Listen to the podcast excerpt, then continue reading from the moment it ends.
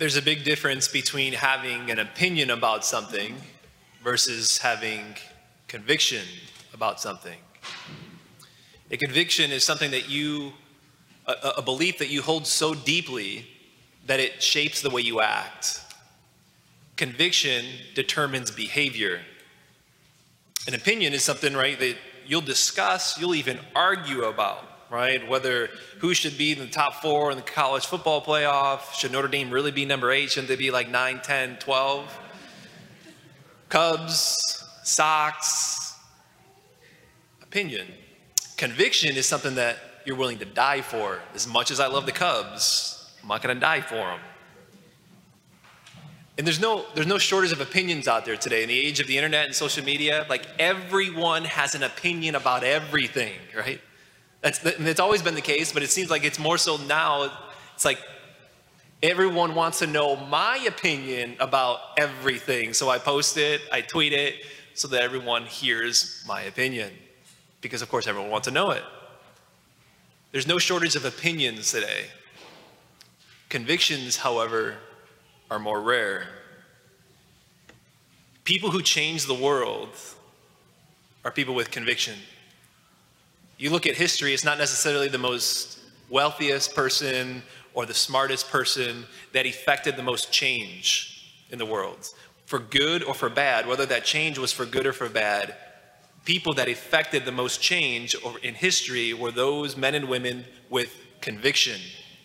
Because conviction is powerful, conviction drives one, right? It, it, it, it informs one how they act and behave and conduct themselves. It sustains someone. Conviction sustains. When difficulties come, when challenges and obstacles come, conviction in a person allows them to continue to go, to press on, when when you see conviction in someone's eyes, it's inspiring. You take something just as simple or as low, low as a, a, diet. When someone's convicted of a given diet that they're on or they're, they, intend to go on or begin, you wave a piece of shiny chocolate cake in front of them under their nose and they don't budge. Like it's inspiring. There's part of it, it's like, man, maybe, like, maybe I should do that. We, what we need to do is build our conviction. We need to build our conviction because whether or not we realize it, whether or not we, we often think of it, we've been commissioned to change the world. And we're not going to change the world with opinion. We're going to need conviction. What exactly do we need conviction in? Why do we need to build our conviction? And then, thirdly, a look ahead. So, first, what do we need to, to build our conviction in? That Jesus is king. That he's king.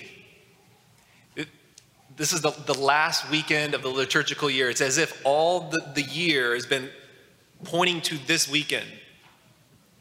It, it, it sums up all of Christianity that Jesus Christ is king.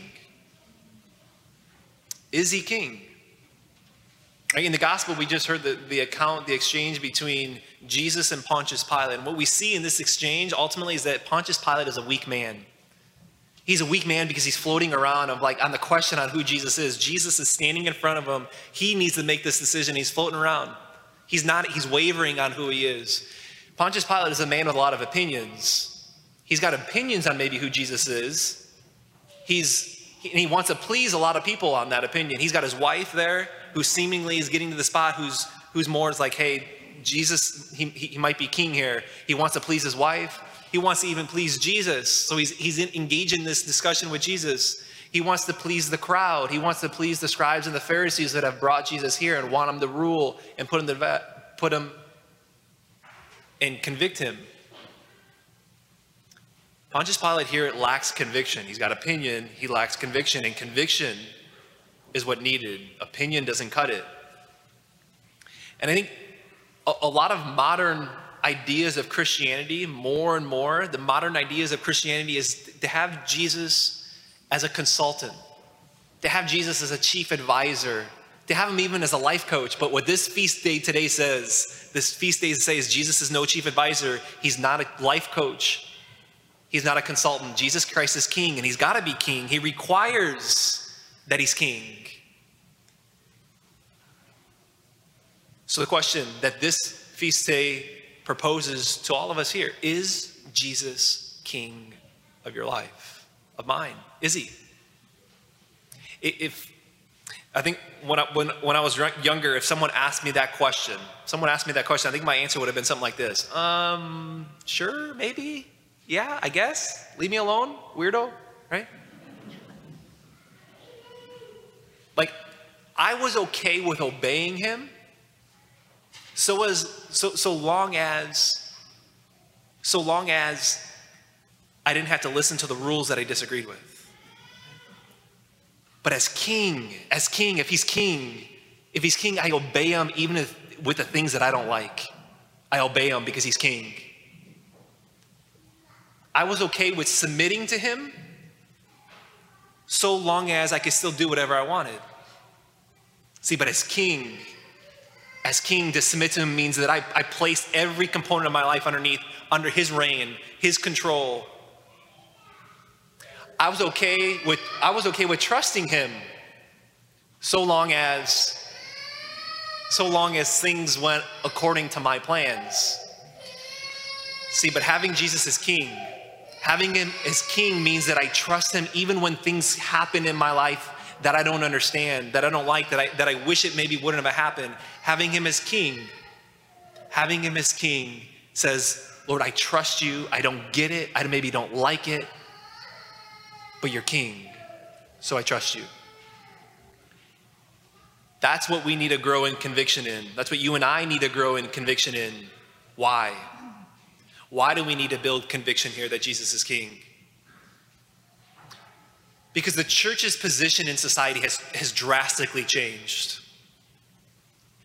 It is no longer what it was gen- two, three generations ago. We've been talking a lot about, as a staff here, over the last couple of weeks and months that we cannot continue to operate the same way. The church cannot continue to operate the same way today as it did 50, 67 years ago because it's drastically different. The way the church is positioned in society today is different than it was before. We are, we are no longer in a Christian society and culture. And so, therefore, because the society does not promote Christian values,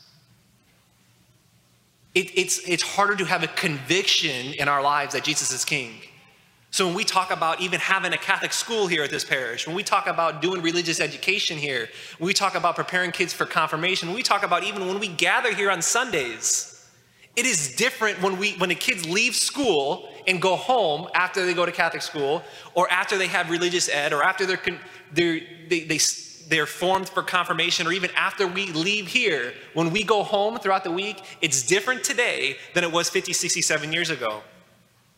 Because 50, 67 years ago, you could look out, you could go with your coworkers at work, you could talk with your kids at your friends at school, in the halls in high school, you could walk out your front door and look to your neighbor to your left and your neighbor to your right, and the things that you see, the conversations that were had, promoted a conviction to have Jesus as king. That is no more. That is no more.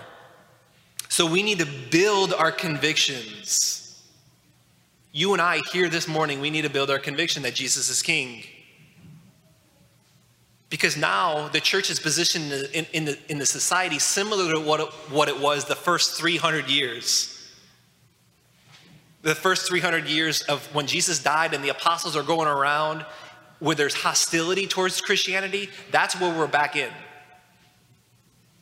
And it's not just enough for us just to, to kind of grow in conviction here and hey, we're good, like we're going to grow in conviction. No, because the whole point is for us to go out and help to go out in a world, as we've talked about numerous times before, a world that is increasingly despairing and increasingly verging on hopelessness.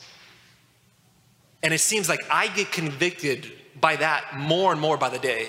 I was just reading another study that came out the other, reading, uh, reading something the other day that pointed to the fact that despite being only 5% of the population of the world, Americans consume over 80% of the world's opioids.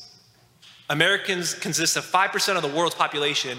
We consume 80% of the world's opioids. It points to the fact that hopelessness and despair are increasing. It also points to the fact that we're searching. G.K. Chesterton once said that every man who knocks on the door of a brothel is ultimately knocking on the door of a cathedral. Every man that knocks on the door of a, of a brothel ultimately is searching for God. And God is the answer. But even though God is the answer, because we're increasingly in a secular culture now, we're going in the wrong direction. God's the answer, but we're going in the wrong direction. Just in this last week, there was a new study that came out, a, a study on the state of, religion here in the United States. And we knew, we knew that there was a, dis, a increase in the disaffiliation with the faith. But what this, this new study showed out is that, that the rate is just getting more rapid and rapid of a disaffiliation with Christianity and a disaffiliation with the church. And when you look at the most recent generation, kids that are born in the year 2000 and later, we are seeing that it's, that it's not even that they're, they're saying, they're checking the box that I'm agnostic or I'm atheist. The box that they're checking is that the God question is completely irrelevant. It's not even that they're identifying with agnostic or atheist. It's, it's the God question's irrelevant. God doesn't matter.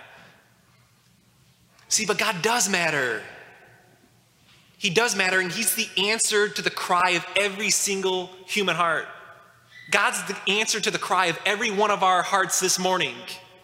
And He's also the answer of every single heart who's not here this morning. Our children, our grandchildren, our friends in school, our coworkers, our neighbors as we walk out and look to the left and right. God's the answer of the cry in their heart as well. So we need a growing conviction. We need to know more the story of Jesus and what it is that he's done, what he's done for me, and what he's done for every single person. Because the story, the gospel story, has life transformative power when we fully know what it is that He's done.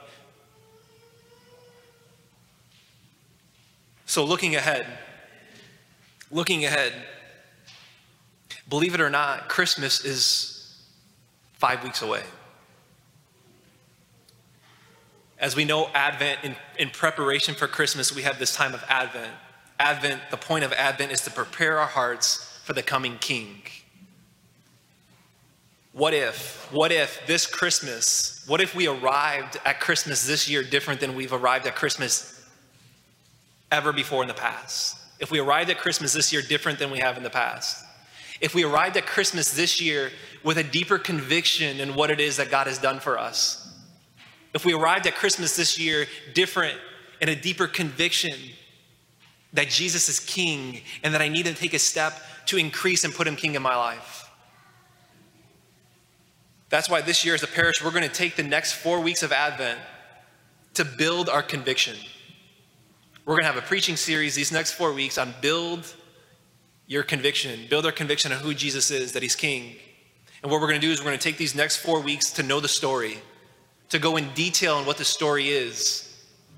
Because the narrative of the story has been getting more and more lost as we go on. It has, it has begun to not get passed on in its fullness from one generation to the other. We've got to reclaim it. Because when we reclaim and we know the story, we build our conviction of what it is that he's done. And we can place him as king. And we can go out to a world that's hurting, that's despairing. And so each one of these weeks, this first week, we're going to look, uh, first week of Advent, we're going to look at created. That God created. Why did he create? Why is there something rather than nothing? Why am I here? Does my life have purpose and meaning? The second week, second Sunday of Advent, we're going to look at captured. If God created, then why the heck is everything so messed up? Why is there struggle in my heart? Why is there strife? Why do things go wrong? What happened? How was it that, that, that we were captured as a human race? And the effects that that has and the consequences that has on our daily life today. Third Sunday of Advent is about, is about rescue. What has God done about it, if anything? That He's rescued me. And then lastly, this fourth Sunday of Advent will be response. What then ought to be our response. So, moving forward, a look ahead.